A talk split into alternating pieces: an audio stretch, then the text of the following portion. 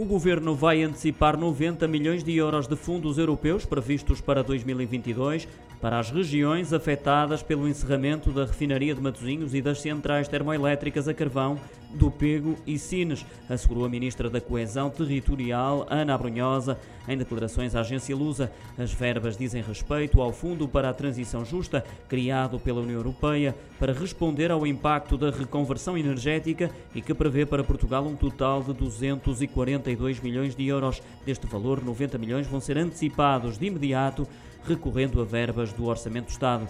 30 milhões de euros por cada uma das regiões que serão beneficiadas por este fundo. Verbas que serão canalizadas para o apoio dos trabalhadores mais afetados pelo encerramento e reconversão das unidades do Pego, Matosinhos e Sinas, mas também para estimular o investimento e a diversificação económica nos territórios onde estão instaladas, garantiu ainda a Ana Brunhosa.